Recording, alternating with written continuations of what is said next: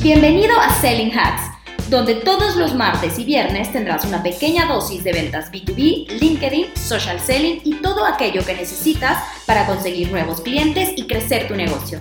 Mi nombre es Daniela Rodríguez y en los últimos años me he dedicado a diseñar procesos de ventas con los que ayudo a muchas empresas a conseguir más clientes. Estoy segura de que el contenido que estás a punto de escuchar te será de gran utilidad. Comenzamos.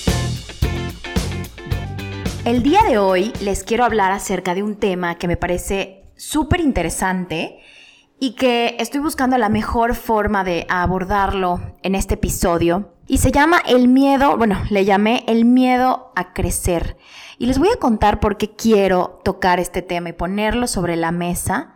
Porque lo he visto, lo he vivido, lo he visto recurrentemente en algunos dueños de negocio que me ha tocado, pues ya sea en las llamadas que hacemos de prospección o en los grupos de mentoring que tenemos, hay una variable que veo bastante, bastante, o sea, la, veo muchas veces y me llama la atención porque también me he sentido eh, que, que he pertenecido a este grupo de dueños de negocio que tienen un cierto miedo a crecer, ¿ok?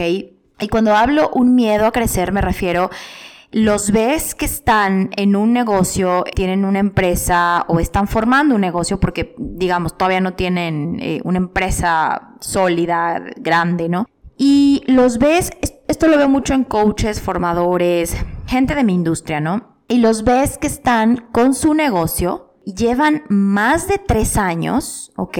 Probablemente llevan cuatro, probablemente llevan cinco haciendo de forma independiente, ¿no? Vamos a decir, eh, pueden ser personas que han estado trabajando en una empresa con un puesto muy bueno, directivo, con gente a su cargo, y luego se independizan y empiezan a, empiezan a ser consultores y empiezan en esta industria. Y lo que sucede es que de lo que me doy cuenta es que pueden llevar hasta 3, 4 y 5 años con una empresa, pero con un miedo a crecer brutal que no les permite crecer el negocio. Y te das cuenta cuando ves, tú platicas con ellos, les a mí me ha tocado platicar con muchos de ellos, y te das cuenta de que probablemente no han todavía crecido el negocio, no han hecho ninguna contratación, probablemente, o sea, todavía están, vamos a decir, como solo, en modo soloprenur, por, por decir algo, y no han hecho ninguna contratación, no tienen ningún empleado, y dices, oye, llevas cuatro años, tres años, no has hecho, no tienes a nadie, o, probablemente tiene un asistente de medio tiempo y estas cosas, y dices, oye, para que tu negocio pueda crecer, necesitas crecer a tu equipo, ¿no? O sea, necesitas gente que te ayude, necesitas gente que te, que te abra camino, necesitas no ser el, único empleado de tu empresa porque entonces el crecimiento es eh, evidentemente muy pequeño, ¿no?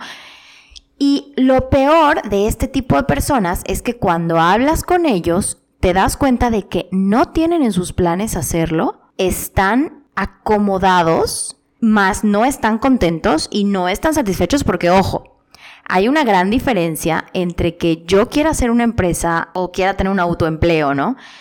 Y eso es lo que quiero, ¿no? Y probablemente quiero tener una consultoría boutique de dos empleados, incluyéndome a mí, o, o dos empleados más el dueño.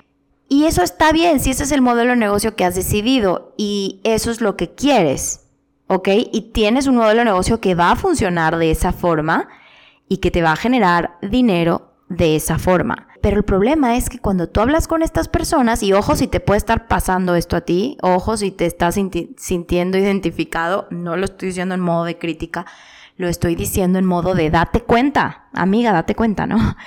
Que dices, no estoy contento o contenta con mis resultados, no estoy contento con el volumen de ventas que tenemos, pero me da miedo crecer, me da miedo contratar gente, me da miedo tener que pagar nóminas, hacerme responsable de gastos fijos y estas cosas. Entonces te quedas chiquito, o sea, te quedas chiquito y dices, o sea, así me va a quedar y no importa, ah, no importa cuánto tiempo. Ustedes saben, queridos dueños de negocios, si me están escuchando, que un negocio, para poder empezar tú a ver resultados y, y pasar la etapa crítica, muchos dicen que son dos años. Entonces yo te puedo entender que después de dos años, o sea, que si estás todavía en los primeros dos años, no te quieras arriesgar, ¿no? O, o te da miedo, es normal. Pero cuando ya llevas 3, 4 años y no te has arriesgado, ojo porque estás cayendo en un modelo de emprendimiento o de negocio que yo le llamo que tiene miedo a crecer, ¿no? El miedo te está paralizando, créeme, no vas a ver los mejores resultados o los resultados que tú quieres hasta que no te quites ese miedo a crecer. Y no es, eh, no es criticable, todos tenemos miedos. Yo tengo miedo, he tenido miedo a muchas cosas. Hoy actualmente sigo teniendo miedo a muchas cosas, tanto personales como profesionales de, del negocio.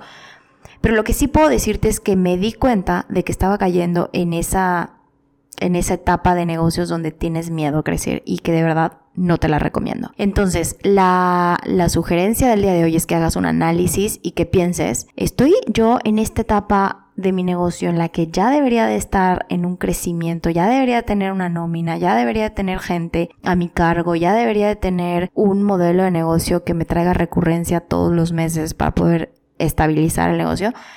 Formadores, coaches, que yo tengo muchísimos que me siguen en LinkedIn, háganse esta pregunta y si están en esta situación, pongan manos a la obra ya.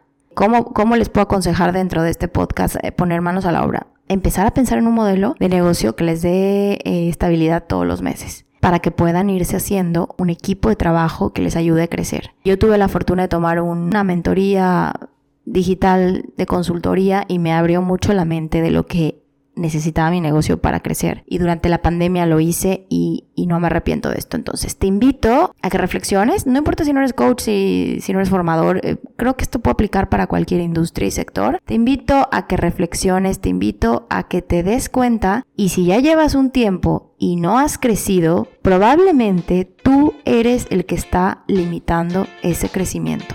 Y si es así, tu peor enemigo eres tú mismo, no tu competencia, no la pandemia, no el COVID, no cualquier circunstancia externa.